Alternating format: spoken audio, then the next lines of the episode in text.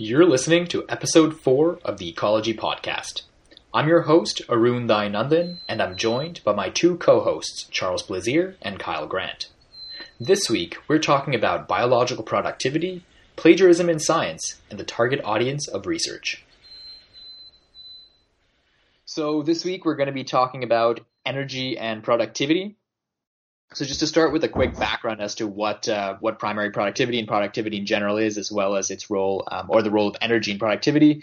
All energy on the planet is governed by the two laws of thermodynamics. The first law states that energy can be transferred but cannot be created or destroyed. The second law states that while energy is transferred, a portion of it will be lost as heat energy. Now, in the biological world, all energy begins its life in the sun. Solar energy arrives to Earth as light in the form of particles of energy known as photons. Some of these photons are used by plants, and these are transformed into photochemical energy through a process known as photosynthesis. This energy, combined with carbon from carbon dioxide in the atmosphere, is stored in complex carbon bonds known as carbohydrates. Now, all life on planet Earth is carbon-based, and this is what we call organic. The rate at which solar energy is stored in these carbon bonds is known as primary productivity. And when we speak about primary productivity, we often refer to net primary productivity. Net primary productivity is measured as the gross primary productivity, so the total amount of light energy that the plant converts minus the amount of energy that the plant uses itself for its own survival. And this is known as respiration. Productivity is measured in kilocalories per square meter per year, or as grams per meter squared per year. The amount of energy stored in the plant at any given time is what's known as a standing crop biomass. That's measured in grams per meter squared. And so primary productivity can also be measured as a change in standing crop biomass over time. Primary productivity increases with increasing annual temperature and rainfall, and thus areas around the equator, which receive these conditions year-round, tend to be more productive than the regions towards the poles. As such, the most productive terrestrial ecosystem is the tropical rainforest. Other factors which influence productivity are disturbances such as fires and herbivory, the age of the plants themselves, and the amount of nutrients that are available, especially nitrogen. Now, in aquatic environments, light and nutrient availability are the main factors influencing primary productivity. The limiting nutrients in these systems are nitrogen, iron, phosphorus, and sometimes, I believe, magnesium. And thus, the most productive aquatic ecosystems are the ones in which these nutrients are abundant, such as shallow coastal waters, coral reefs, and estuaries. The nutrients and energy in a system does not always come from the same system. So energy that's produced within the same system is what's known as autochthonous, while the energy produced outside a system is what's known as allochthonous. Allochthonous energy comes in the form of dead organic matter known as detritus. Now, this leads to two major types of food chains. There's the grazing food chain, so that's where the source of energy is plant matter, and the detrital food chain, where the source of energy is the detritus. When an organism eats something, whether that be detritus, a plant, or even another living organism, some of the energy is used for processes of survival for the organism and to generate heat. Apart from waste products, the remainder of the energy after using these survival processes is used for growth, and this is what's known as secondary production. The efficiency of this process can be quantified through a number of different metrics, such as consumption efficiency, which is the proportion of available energy being consumed, assimilation efficiency, which is the portion of energy that's used, and production efficiency. That's the portion of used energy that's stored and leads to growth.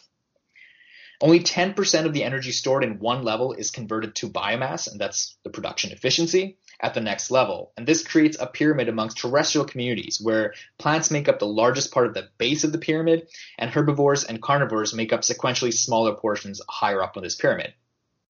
Interestingly, this pyramid is reversed in aquatic systems, and due to the short lifespans of and high reproduction of phytoplankton, the number of phytoplankton in the water at any given time is much lower than the number of herbivores and carnivores that are feeding on them. And so this actually gives us an inverted pyramid. It's also important to note that due to this rapid turnover of phytoplankton, the energy itself is stored for less time at a single level than in land-based organisms, where energy is stored for much, much longer periods of time in trees, for example. Lastly, there are two main types of ecosystem control within these communities. There's bottom-up control, where the plant production limits the number of herbivores and thus the number of carnivores, and top-down control, where the number of carnivores limit the number of herbivores, and thus that controls the total number of plants in this system.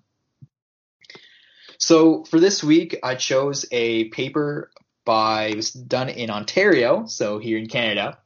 It's by Ma et al. 2019. It was published in Forest Ecology and Management, and it's called Species Mixture Increases Production Partitioning to Below Ground in Natural Boreal Forest.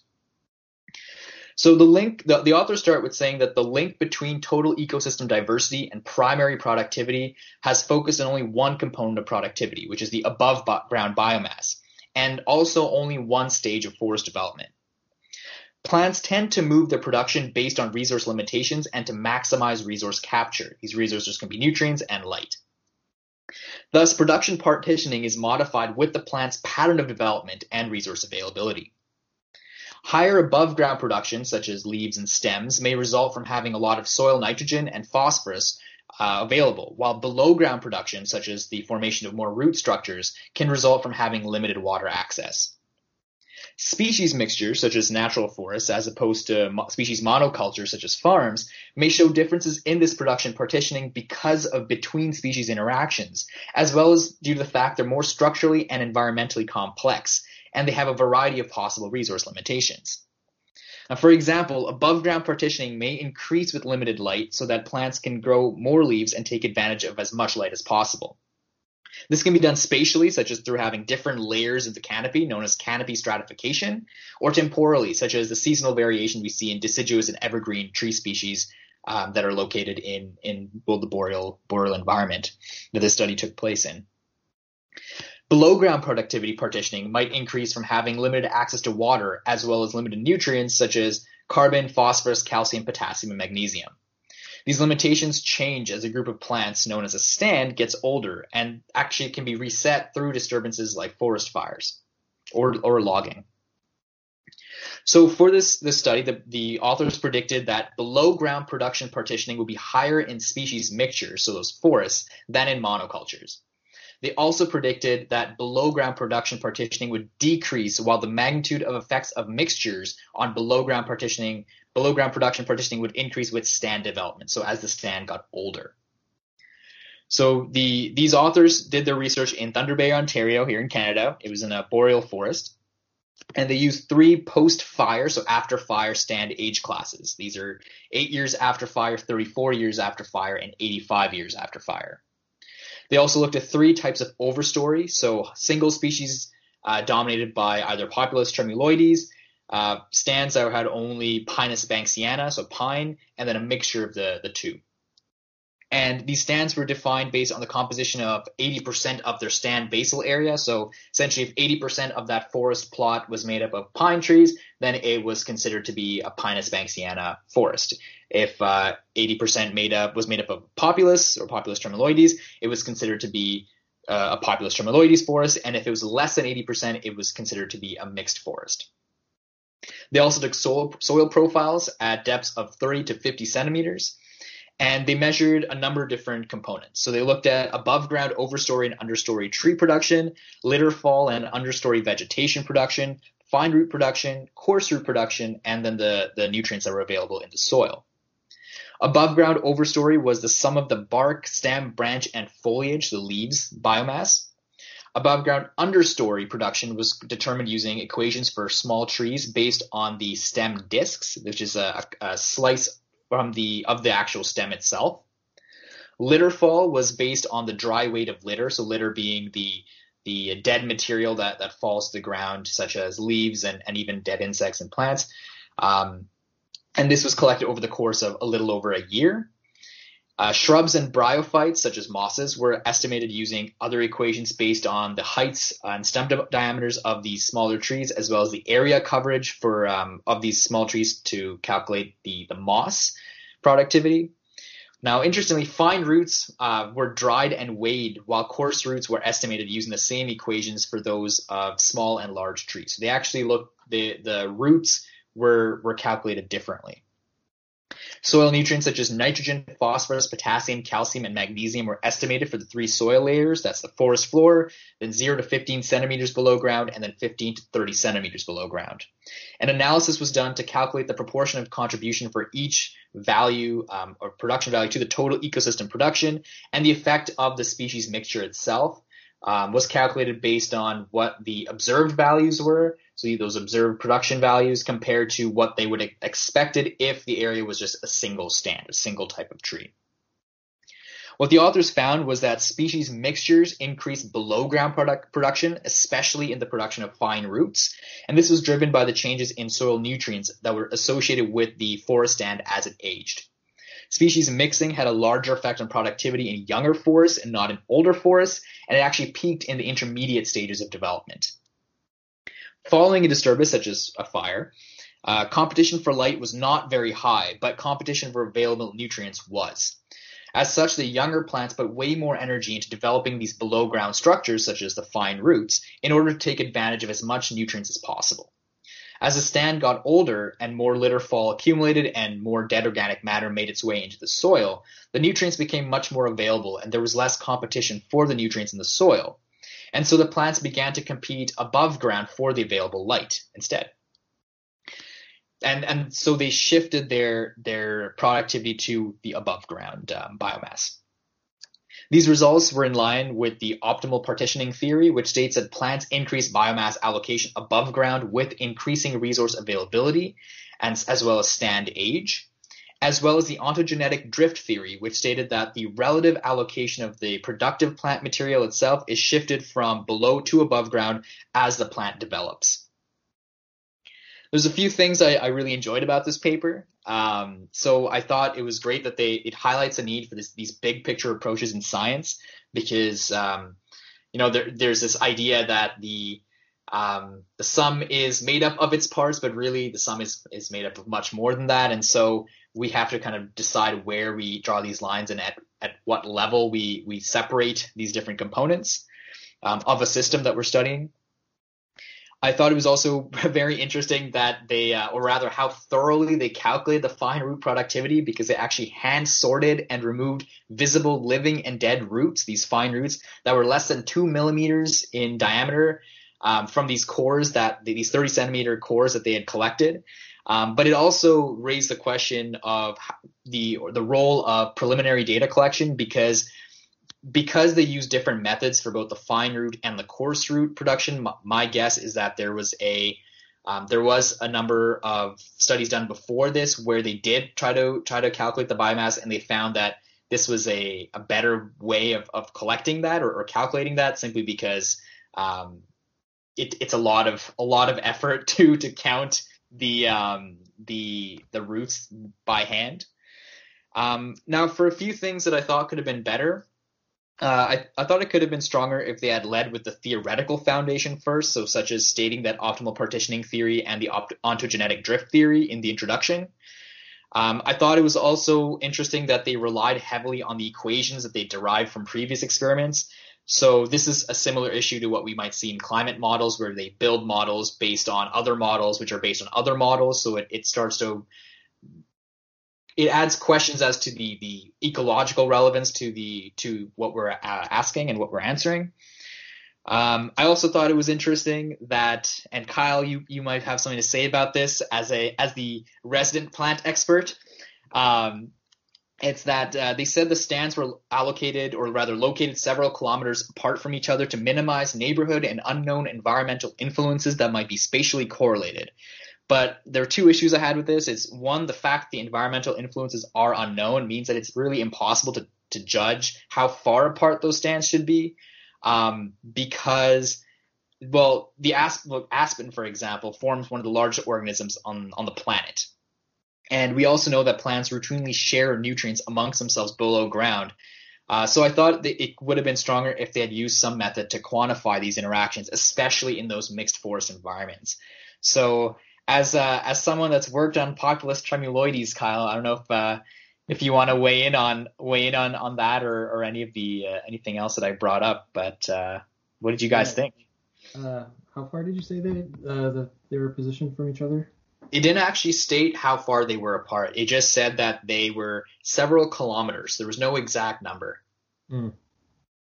Yeah, I don't know. I can't say I can really weigh in on that, but yeah, I mean, apart from that, I agree with you. It was a cool study. I like the large scale aspect of it, and Yeah, like they're saying, most of these studies have usually been done in younger stands and in tropical plantations. So it's cool to see this and have such a wide scale in this study. On my end, what I found really interesting about this study is, I mean, the conclusions they came to in the discussion about the ontogenetic drift and optimal partitioning theory. As you said, Arun, I think they would have done better mentioning them a bit earlier in the papers, just so they have a better direction, because even their hypothesis, these theories were kind of mentioned indirectly by what they were expecting to find. So I don't know what you guys think about the way they approached the issue. I feel like they narrowed down to the actual phenomenon happening a bit too late in the paper, where it would have been a bit easier for the reader to understand where the paper was going if we had understood what they were trying to show us at the beginning of the paper. Yeah, I think you touch upon an interesting thing there, because it also depends on who the target audience is for a paper. I mean, it's at the end of the day, science is very much targeted, just as any other form of writing or art truly is. And I guess one of the things that I was thinking when I saw that a lot of this theoretical foundation was kind of put into the conclusion in the discussion as opposed to introduction was maybe the funding agencies or their target demographic was more applied scientists or maybe more forest ecologists, also given that it was published in Forest Ecology and Management, whereas perhaps something like Trends in Ecology or there's a variety of ecology might have preferred a publication where they start with the theoretical underpinnings. But I guess that really it really does bring an interesting kind of conundrum or thought experiment as to what's the best way to write a paper or to follow up on that research. And I mean, do you guys think that this was written kind of, I wouldn't say appropriately, I think it was well written personally, but do you think that it could have been written the other way? And if so, do you think that would also affect the audience kind of reception or who reads the paper? Yeah, I think it definitely screams of being very targeted to a specific audience. I don't know if you guys noticed the amount of abbreviations in the paper as well. Like, did that stand out to you guys? Yes. All the productivity, yes. Yeah, it's very clearly like targeted towards a specific audience. So, but yeah, I think it would have been nice to have more of a broad approach, so it's more accessible to other people. But yeah, Arun, you did bring an interesting point about the target audience of this paper, because looking at forest ecology and management, this is not a topic we would tend to read about in fundamental biology work. So that does make total sense, and that's very important as well to know what was the target audience of an article before you start reading it, so you don't have expectations at the wrong place. And I will speak for myself. I definitely was a bit confused with all the abbreviations, but knowing what would be a target audience for such an article, I think I would spend a bit more time looking at the jargon of the article, like ANPP and BNPP and NPP itself, all these net primary productivity abbreviations that are super simple, but at first, if you don't know about them, and you don't take the time to read all of them with the small characters saying understory or below ground. It does get quite complicated and quite heavy to read quite quickly. But yeah, I think that's a good learning experience to not jump right into a paper sometimes, but try to see the context and who would be the potential target audience from this article. I think there's an interesting figure in the second page, figure 1, where they actually have a diagram of the forest and what each canopy layer, or what each layer is called. So, for example, above ground tree production is the top, followed by understory tree layer, followed by understory vegetation production, followed by litterfall production, and then below ground now it's fine root production, and then coarse root production even lower than that. And I think it would have been interesting for this diagram to have actually included those same abbreviations, because they are.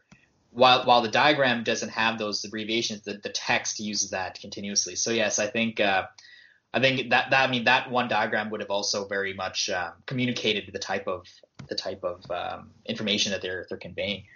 Right. So what did you guys think in terms of the approach they took, the amount of work they put into calculating the fine root productivity? Do you think that there was some preliminary data collection involved in deciding this? And you know, from your own work and your own experience, what do you how important do you feel the role of preliminary data collection is in doing science? Maybe Charlie, you want to get on that one? Yeah, I mean, I was thinking about what way I could answer that question, transferring it to the work I have done in science.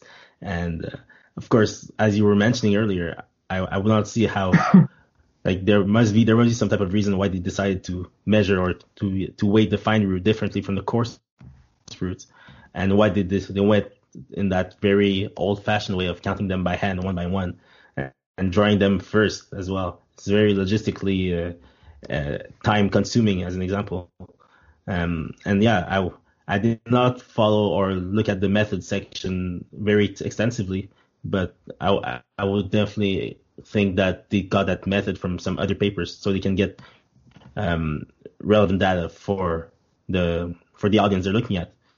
If they have a different technique of weighting the fine roots versus the coarse root, and this is not applicable to any other papers, then how relevant is the data they've been collecting? So I haven't seen the other papers they've been referring to for the methods, but I'm pretty sure that it would be a similar method that's kind of standardized between or in the field of forest management, how to weight the coarse root versus fine roots, and why one of them would be measured dry whereas the other one would not have to be measured dry. Yeah, I'm sure it's definitely standard procedure in their field. Otherwise, why would you go through all the effort if it hasn't been done before, right? Maybe they have a whole team of undergraduates to put to work. Yeah. Very dreamful undergraduates. Yeah. Dream team.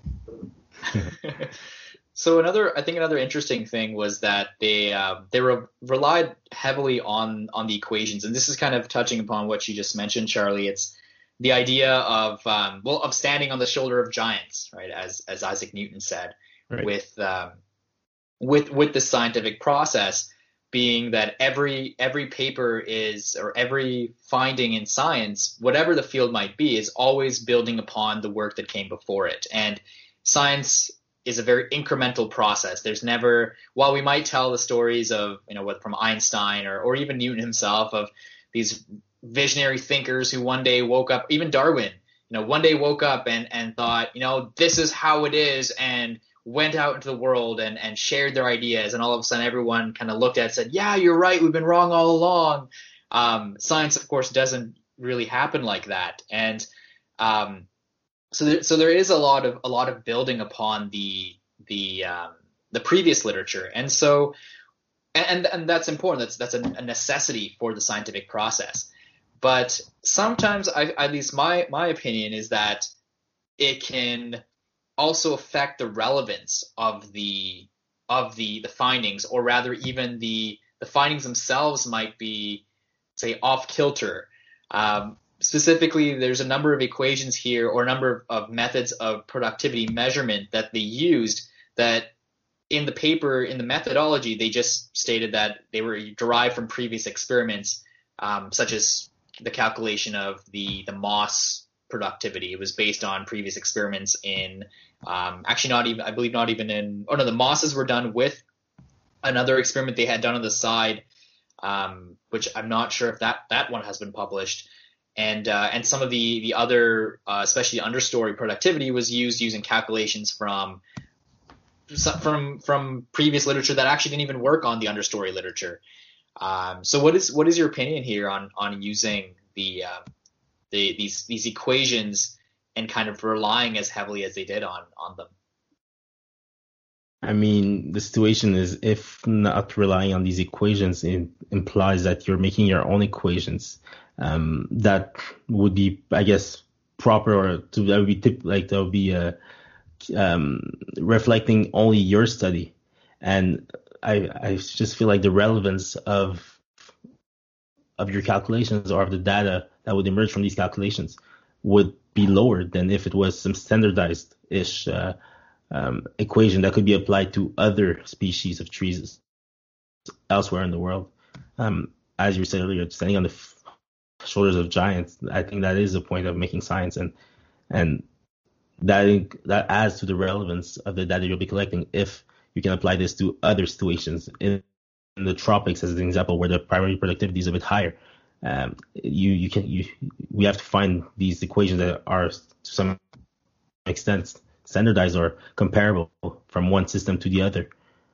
I don't know if I'm answering your question, saying that for me it is more important to have something that is repeatable and transferable from one study to the other, rather than having your own equation that is a bit harder to apply to some other system. Yeah, so I think those are good points. I think another thing to consider here is maybe we can go back to this being a paper that's targeted at a very specific audience. So it could be that these equations are so widely used that perhaps they don't think it's necessary for them to really explain them to the audience. They're just kind of taken as being the way of doing things. But I guess that kind of feeds into your question, right? So that could end up being a fairly dangerous game as different components of the ivory tower, as we call it, starts to become these echo chambers, especially as we see kind of pre-existing. You know, if you look not even that long ago, and even currently, actually, in some areas, biology is very much divided into the old British system of botany, zoology, and then everything else. And you know, you would never cross those lines. It was a taboo.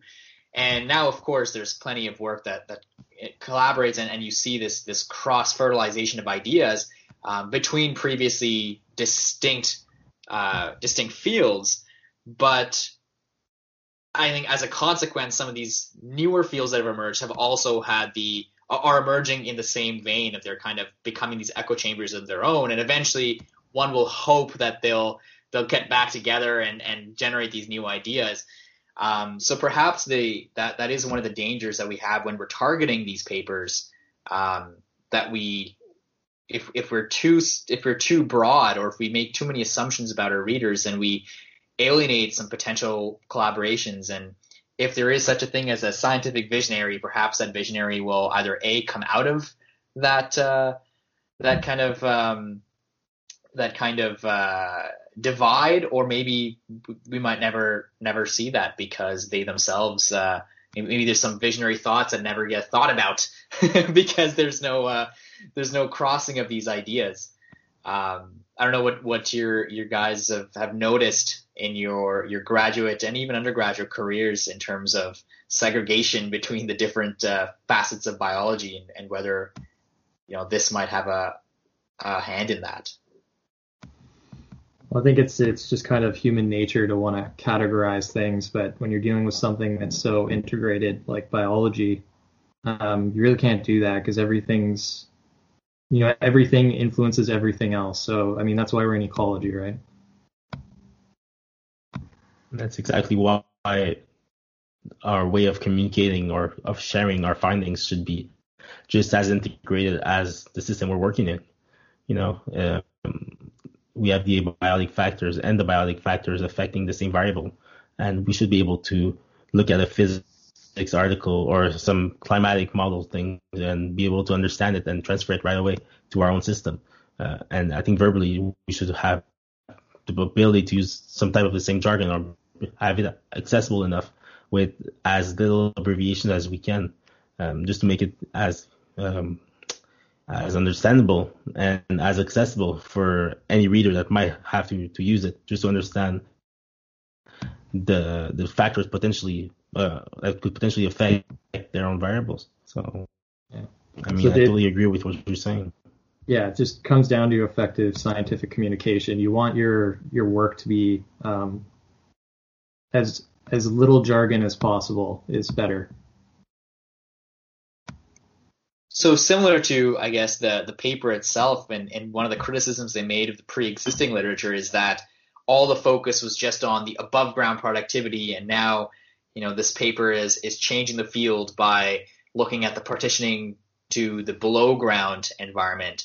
I suppose one could say that even within the communication of this whole question, it that in itself is really focusing only on one aspect of biology or of ecology, rather than in a facet or in a manner that can be spread amongst the different fields. But then, do you think it is possible to have an article communicated in a way that is accessible beyond the scope of say in this case, forest ecology and management?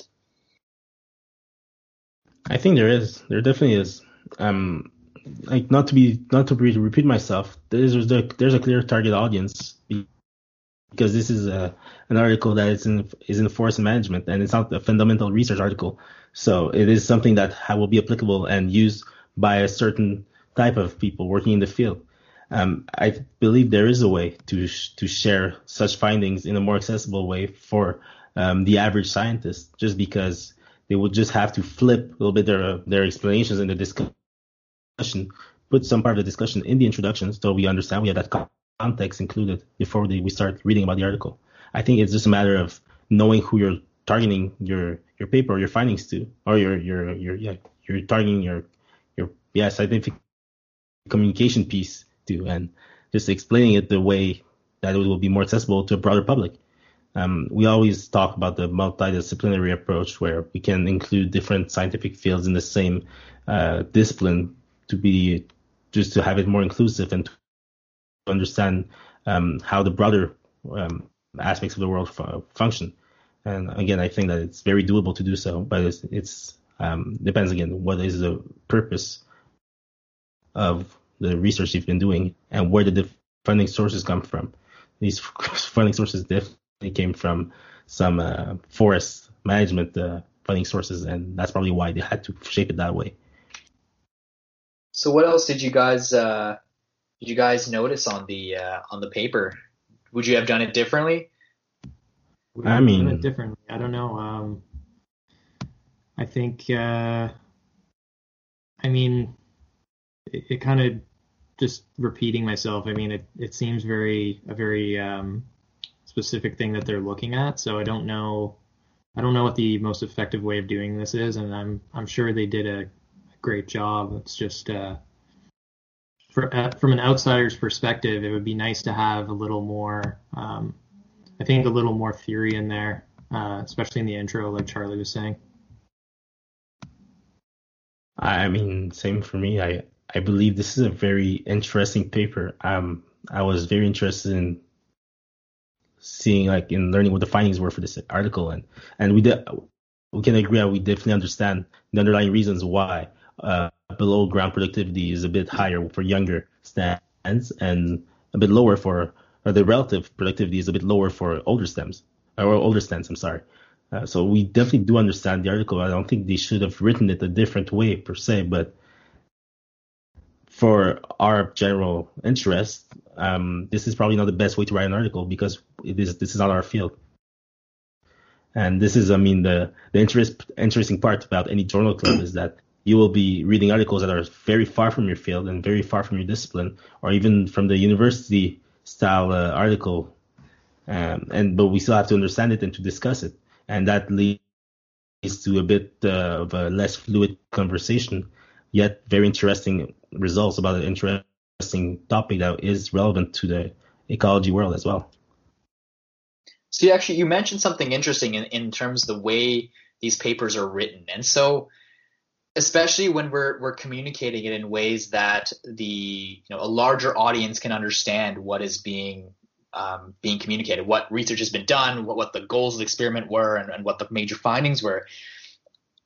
I think there's an interesting conundrum with the idea of plagiarism in science, and plagiarism in the sense that not stealing someone's data and publishing that as your own. I mean, that's just wrong, but for a number of reasons, but plagiarism in the sense that if let's say you're working on a paper and it's on it's on the same concept. You know, you're looking at below ground productivity. Maybe you're not looking at partitioning per se, but you're looking at a different element of partitioning, because as we mentioned earlier, it's, you know, once again, this idea of standing on the shoulder of giants. Each finding is incremental. Do you think if you worked on it day in, day out, and you've just carved this paragraph, this sentence, an introductory sentence, which is really just referring to the background literature, into this perfect fluid, rose off the tongue, amazing introduction. You know, it communicates the background information in just the perfect manner. Do you think that now, let's say the person before you that you're citing, maybe that's what they've done. Do you think it's right then to use that? I mean, we have this idea that we should not be copying, but at the same time, if the background is the same and if it's been written in such a precise manner, should we be changing that just because it's the same, or do we have to rewrite this because we consider this to be a form of plagiarism, as we're taught in undergraduate and high school and our whole lives? Wow, this is a very touchy question. I'll let you start, Kyle, if you want. Oh, I was going to say, I don't see why you would have the same introduction, because if you're doing, unique research, your introduction is going to need to be different depending on what you're doing. I don't see how you could implement the exact same introduction in any case. So I'm not sure. Maybe I'm not understanding the question. Well, I mean yeah. I was just going to add, I believe there is some part of in the introduction that will be similar when you want to talk about a broader problem. The specific aspects of the introduction will have to do with your project, the research you did. But yes, there's a context situation you want to put in, and sometimes with the number of papers that are out there, you might be able to find very similar topics that were studied in different species. Looking at yes, of course, you would cite the person who wrote these words, but looking at copying, let's say, the first two lines or first three lines of an introduction, because it's exactly what you want to say. As Kyle was saying, I don't think it is the most necessary thing, because there's never one way of writing something. Even if it's a very efficient way, there's always a more efficient way to write something based on what you'll be researching. It can be very similar, it can mean the same thing, but at the same time, it's a matter of wording it in a way that will lead to the next sentence, that will in fact lead to the final sentence of your introduction that will be specific to your topic. So I don't think, plagiarism is bad, don't do it, kids, but I also don't think we need to have these exactly similar. It would be boring too, having these exactly similar first sentences or introductory sentences to our articles, because we're both looking at large mammals as an example. You know, if I'm looking at large mammals in a very temperate area of the world or in a very dry area of the world, the whole question is different. Yes, it will be about climate change, but the effects of climate change are very different in these parts of the world. So only for these reasons that every system is different in some way, I don't think that it would be necessary or even relevant to have like copy-paste or extremely similar introductions. Now, what if you were to be doing a slight addition to a previous piece of work that you published? So, for example, let's say you are the authors of this article, and you looked at below ground partitioning, and now you decided, okay, we're going to incorporate the environmental variables. But the underlying foundation is the same.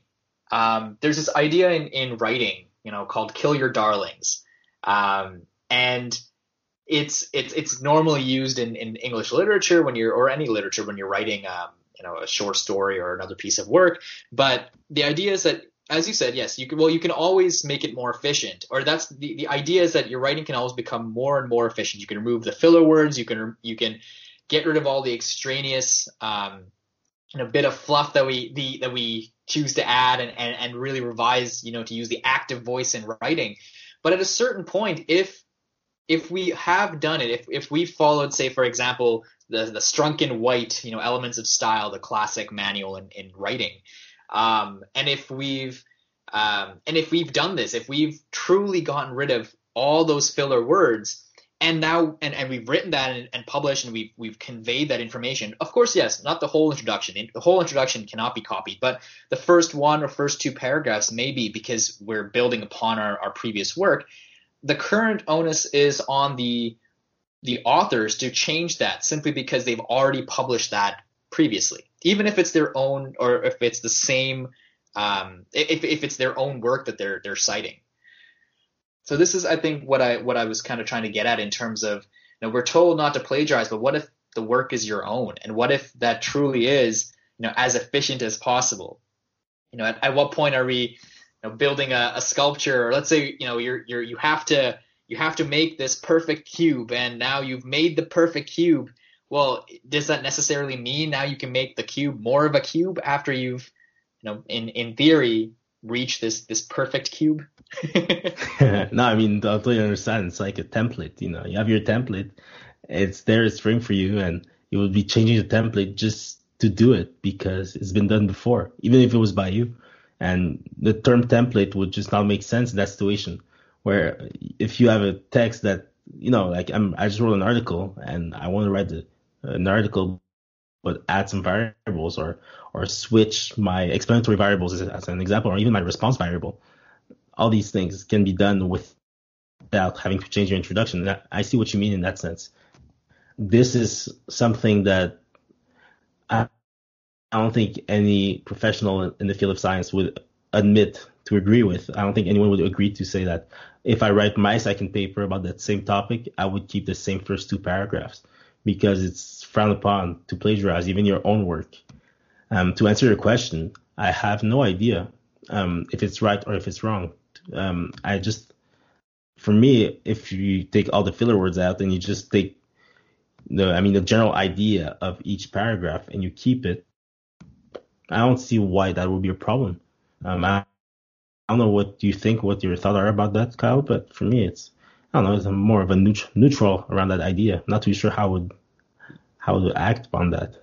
Yeah, I mean, I guess it could be fine as long as you're citing where you got it from. But yeah, I mean, try submitting that to a journal. It's probably not going to look too good.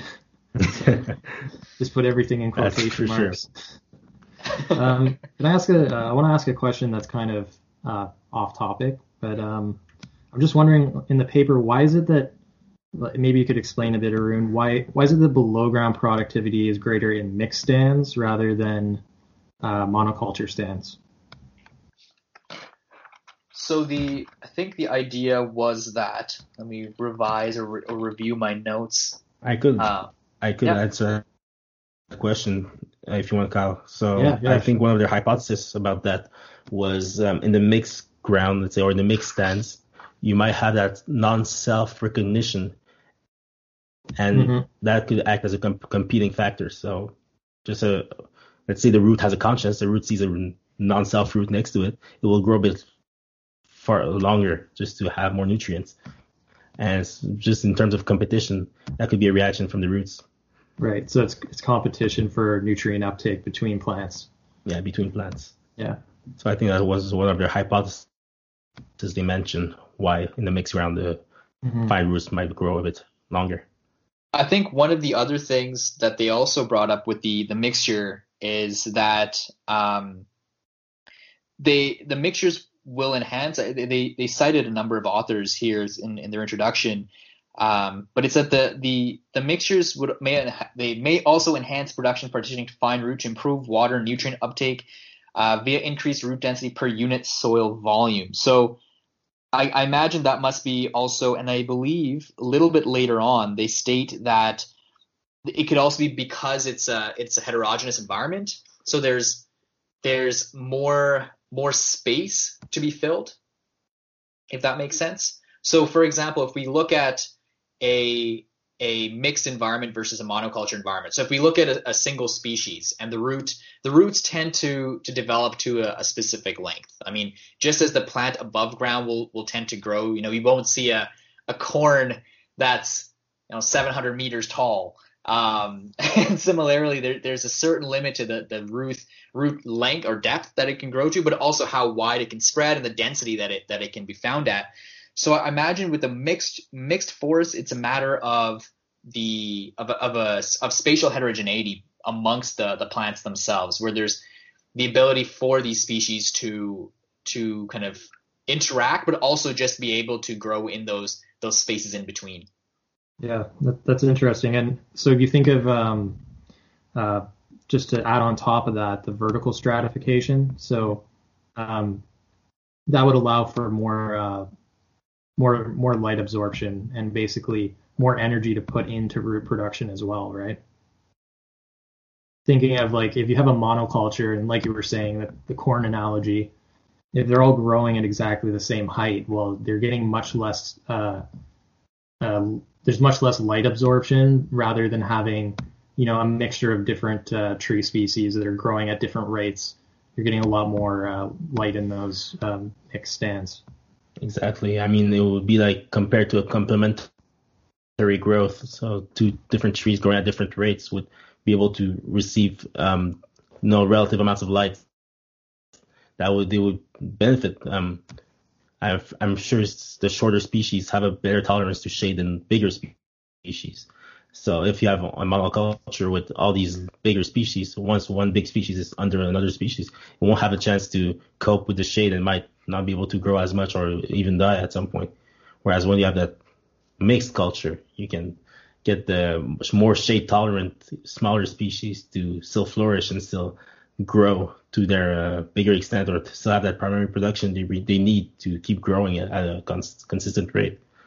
So that's why mixing is probably the best option in that situation, which makes sense too. I mean, even for the interactions below ground with fungi or between roots, that's something else that could be that makes it easier for these roots to grow to a longer size. Mm. I'm just reading through all the the notes that I'd taken on the other, especially in the introduction, where they did mention a lot of other previous findings that kind of I think led to the conceptual underpinnings of this experiment. It's interesting too that they do mention when they're talking about above ground production that either themselves or other previous researchers have reported both a positive, like sort of an increase in production, a decrease in production, or no effect on production with the change in diversity of overstory tree species. So in essence, there's some research has shown that these mixed forests have no change in production above ground, and some have shown that there is a decrease in production above ground, And I think one of the things that they kind of assume, or not assume, but they predict might be causing that is the differences in shade tolerance. And so kind of like what you were just talking about, Charlie, when these plants grow and when they're, you know, all of a sudden there's one towering over another, sometimes the plants won't get the ideal or the optimum amount of light that they could have, but they'll still survive and they'll still be able to reproduce, maybe not at a perfect rate, but enough to continue to the next generation. But it is interesting to think that there have been papers that have shown there to be, I mean, just completely different findings with the above ground production. So I'm also curious maybe if the below ground production is not as set in stone.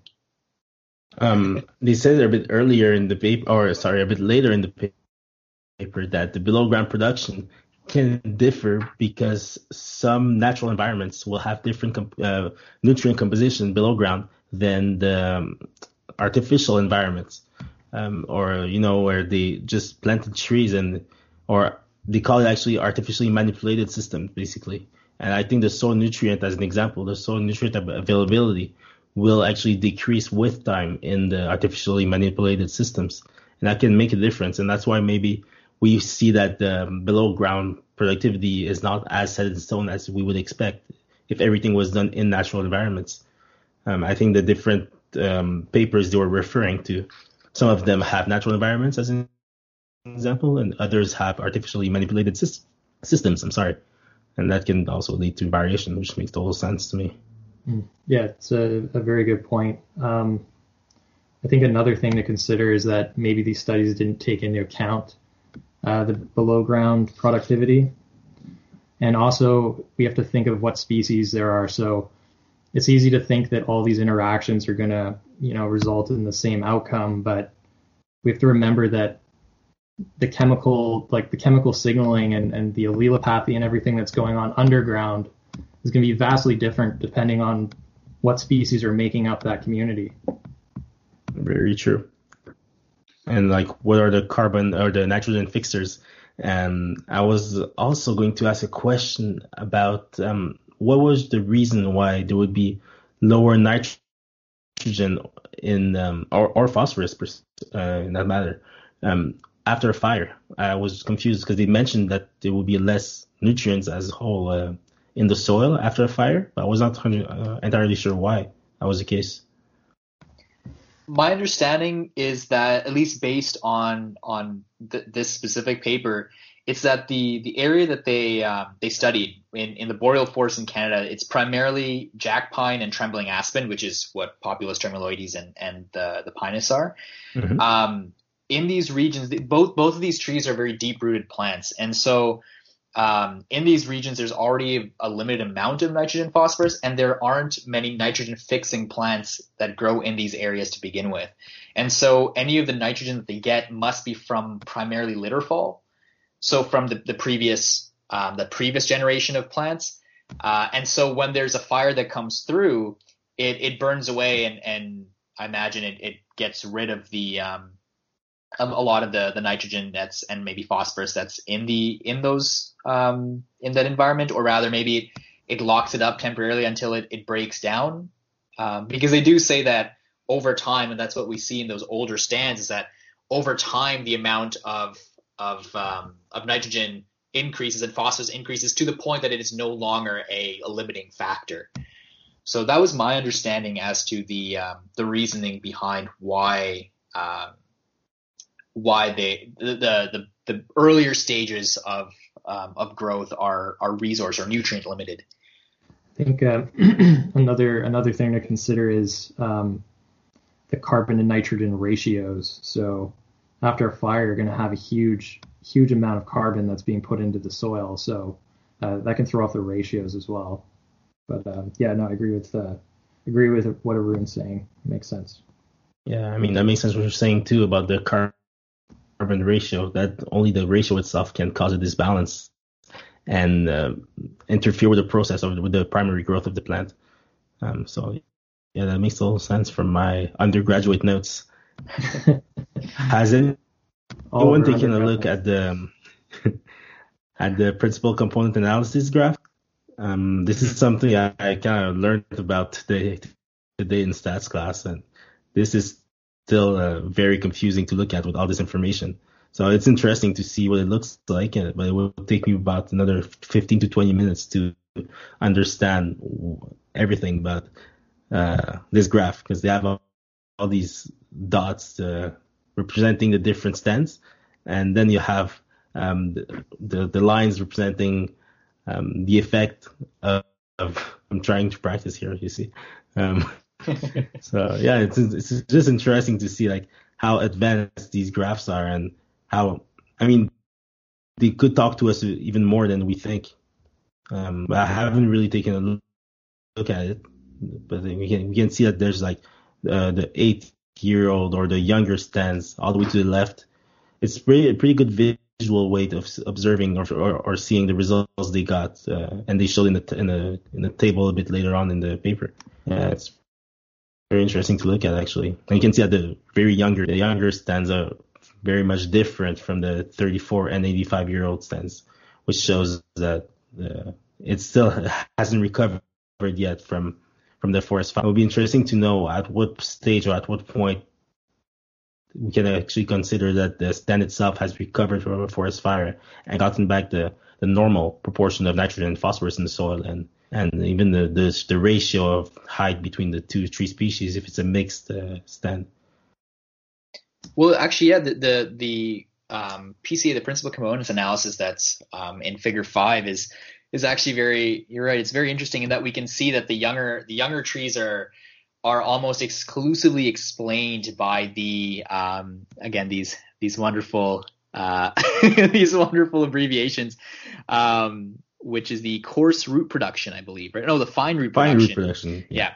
And almost nothing else. Whereas the older stands are much more, I mean, pretty much all of those other productivity factors were, can be explained, or rather those stands can be explained by those other factors, such as litter fall and coarse root, with the exception of the understory, which seems to not really explain anything I mean, any of these forests. So it's almost like we could remove that entire component. But no, you're absolutely correct. I mean, I imagine these kind of analyses wouldn't have been very possible, 20, 30 years ago, right. Because this is allowing us to actually compare every single point with every variable and seeing which of these variables explains the variation that we see in these stands. And yeah, and as we can see, the intermediate and the older forest are very similar. So imagine that the growth that occurs between that 8 and 34 year mark is much, much, much faster and is clearly very much dependent upon those fine root structures compared to the gap between the 34 and 85 year old plants, which seem to they overlap as well. So yeah, definitely these kind of charts are a good way to represent that data. I don't know if Kyle, if you had any thoughts on how this was explained, or if you're convinced as to the importance of fine root structures or not. Yeah, I mean, it's pretty cool. I think it's kind of showing that when the tree is trying to get established initially, it's very important for it to grow quickly because it has to compete for that sunlight. You don't want to be the tree that's overcrowded by all the other trees. So I think from that 34 to I guess it's 84, right? The old growth category. 85. 85, yeah. Between there, probably that competition starts to level out a bit, and so you see less of a difference between these trees in terms of their total below ground productivity. Something else I find really interesting about this graph is, it is very logical if you think about it, but the other squares that represent the conifers, and conifers with their pines will always make a little mat of understory vegetation and also litterfall. And I was interested to see where the squares stand relative to the rest of the distribution of the points in the stand. So let's say for the 8-year-old stand, the squares seem to stand a bit higher up in the distribution of points, which leads to more the understory variable, if I believe, which makes it interesting because I would expect the conifers to get their productivity from the litterfall a bit more than from the understory. I don't know what you think or if that rings any bell for you, but for me, I'm a bit confused or questioning. I'm interested why it is that it's not a bit more to the left side of each point of each distribution of points. I think what's interesting is that clustering of the squares, as you mentioned, it is a little bit closer towards the understory. But if you look at those conifer stands, they tend to be, when they're younger, very, very much clustered together in terms of what is affecting them, or what are the factors that can explain their growth, their productivity. But then as we move towards those middle and older growth forests, we start to see more mixing amongst the mixed, but also the broadleaf and the conifers. They all kind of become this one big grouping. So I think, and you're absolutely correct. So the conifers seem to be more explained at when they're younger, by the understory productivity. I mean, it is quite far from the in terms of as an explanatory variable, but certainly within this chart, we can see that it is, if we had to choose one, that would be where it would be explained by. And we see that distinct gap between the broadleaf and the conifer, or the mixed wood, well, all of them, mixed wood, conifer, and broadleaf, with a few exceptions here and there. Whereas once we move towards the intermediate, at that point, it's almost already completely mixed. And definitely by the time we're at the older stands, Well, actually, yeah, you're right. So by the older stands, now it's reclustered together, now that I look at it again. So it seems like at the beginning, there's this, the conifers are explained more, a little bit more by the understory. As it becomes an intermediate forest, they tend to mix a lot more, which might explain why the researchers saw an increase in productivity overall in these intermediate forests. But then as we move towards these older growth forests, then once again it starts to split up, and we see this divide between the two types of forests. Right. So that's my interpretation of the graph. I mean, I don't think I could top that. That was pretty elaborate. And yeah, very visually. That's what I really like about these graphs, because it seems very complicated at first, but after a couple of minutes or a couple of seconds of looking at it, it just all makes sense. And it's a bit easier then to have an idea what would be the most important explanatory variables for each one of your small group. And I believe they had three groups for each category, so like they had three broadleaf, three mixedwood, three conifers for each age category for the stands. So I think we're saying they had 27 groups. Do you think this is a okay sample size to have three replicates for each group like this? You have to think of three replicates, but they have three growth types. So when you multiply this out, it ends up being, I think, 27. Different sites, right? That's right. So that's a pretty massive amount of work already. You need a lot of undergrads for that. So. Lots of motivated undergrads. I'm not sure how practical it would be to expand it any further.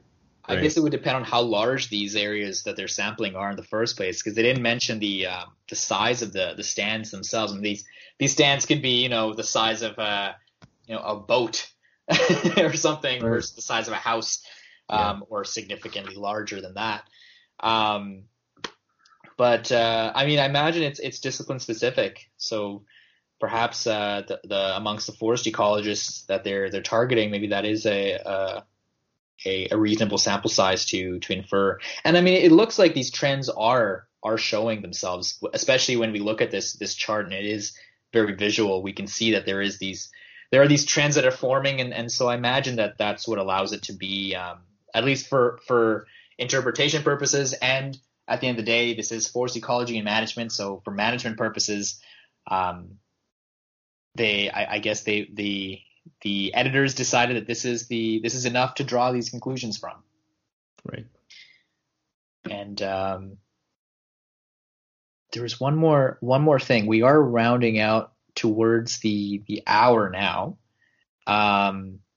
But I noticed an interesting thing when they were talking about the ages of the stands, and it was that not the ages. It's something that I was thinking of earlier.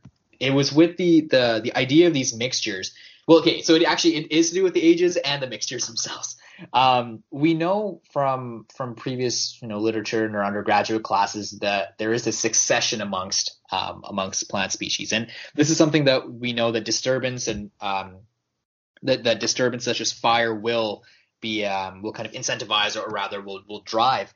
And so one of the things that they didn't quantify in this paper is how that mixed forest changed from the younger stands to the middle stands to the older stands, because my understanding here is when they looked at the 8-year, 34-year, and 85-year since fires, they were looking at this area. They know the patchwork of when these fires took place previously, but of course there is going to be a selection bias, because as we know about, and we can say what we want about the idea of R and K selected species, and this idea of species, that R selected species being the ones that kind of are the first ones to enter and establish an area, but and they tend to be fast reproducers, but very short lived, but they're not very good competitors compared to the K-selected species, which tend to come in later on, but they're much more competitive, and they're able to kind of take all the resources and the nutrients in the environment, and so kind of push away those R-selected species.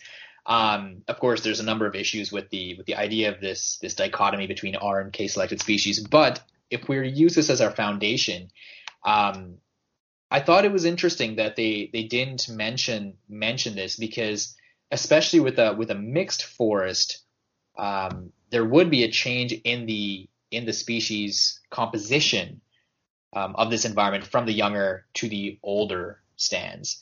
And this would affect the nutrients. So I don't know if you guys had any thoughts on that, if you noticed that when you were doing your when you were going through it the first time around, and what kind of consequences this might have for the interpretation of the data. Yeah, so the species composition is still 80% pine and populus, right? Even throughout this, but I guess what would be changing would be more the that other 20%, right? And of course, maybe the understory. So I agree. I think they probably should have done some kind of they should have investigated how the diversity changed going through these growth patterns. I mean, talking earlier about other variables that could affect the productivity of these stands. It's interesting to know the relative abundance of each species. I know it will be logistically very tough to measure that, but at the same time, it is definitely relevant to know how much, because a mixed stands would have less than 80% of one species, but it doesn't tell us if it has 74 or 3% of that species, 3%, 74%, or let's say 35% of that species, which does definitely make a difference in the success of that species and also the interaction between the two. So that there is a bit of like lost information there about how these different stands, talk about the mixed stands, how these different stands are behaving differently, and that could also explain some variability in the data if we don't know what was actual relative abundance of each stand. And maybe that's not a question they wanted to answer because they're not doing this for informational purposes, but more for applied purposes. But from a ecologist in a university perspective, wanting to know the true effects of each variable, I think would be pertinent to add the relative abundance of each species per stand, even if it's not repeated as much. At least we could use them as extra variables to be able to explain for the different productivity that we can observe. So I think that's a good point that you bring up, but I did not think about that until now, that the abundance can change through time because of the R versus K selected species. Yeah, well, I think that's a great point. I didn't even think about there being variation between the two study species, but yeah. Well, that's things to think about when we're designing, when Kyle's designing projects with his trees. That's right. So is there anything else you guys you want to add? Some last minute ideas, some amazing, crazy thoughts about this paper? I mean, I would not qualify it as amazing or crazy, but I would say that this was an interesting paper to read, despite not being exactly in our field, but at the same time, it's good to know what the target audience is before approaching or tackling a paper, because if I had known that it was for forest ecology and management, a field that I'm not much of an expert in, I would probably have taken my time a bit more to read the article. I would have read it maybe 3 times instead of 2, and I would probably have gotten used to the jargon a bit earlier before tackling the issue and actually taking notes. So yeah, that's a take-home message for me. Yeah, I think one thing to think about is how they've kind of cited this difference in productivity that's occurring between these different communities of mixed and monocultures. And they compare it to the previous literature. They talk about how, we have these different examples where sometimes there's an increase, sometimes there's a decrease, sometimes it's the same. But I don't think we can treat communities as homogenous. They're all different. So it's really important to understand what species are actually making up the community before we go and try to explain trends in productivity, for example.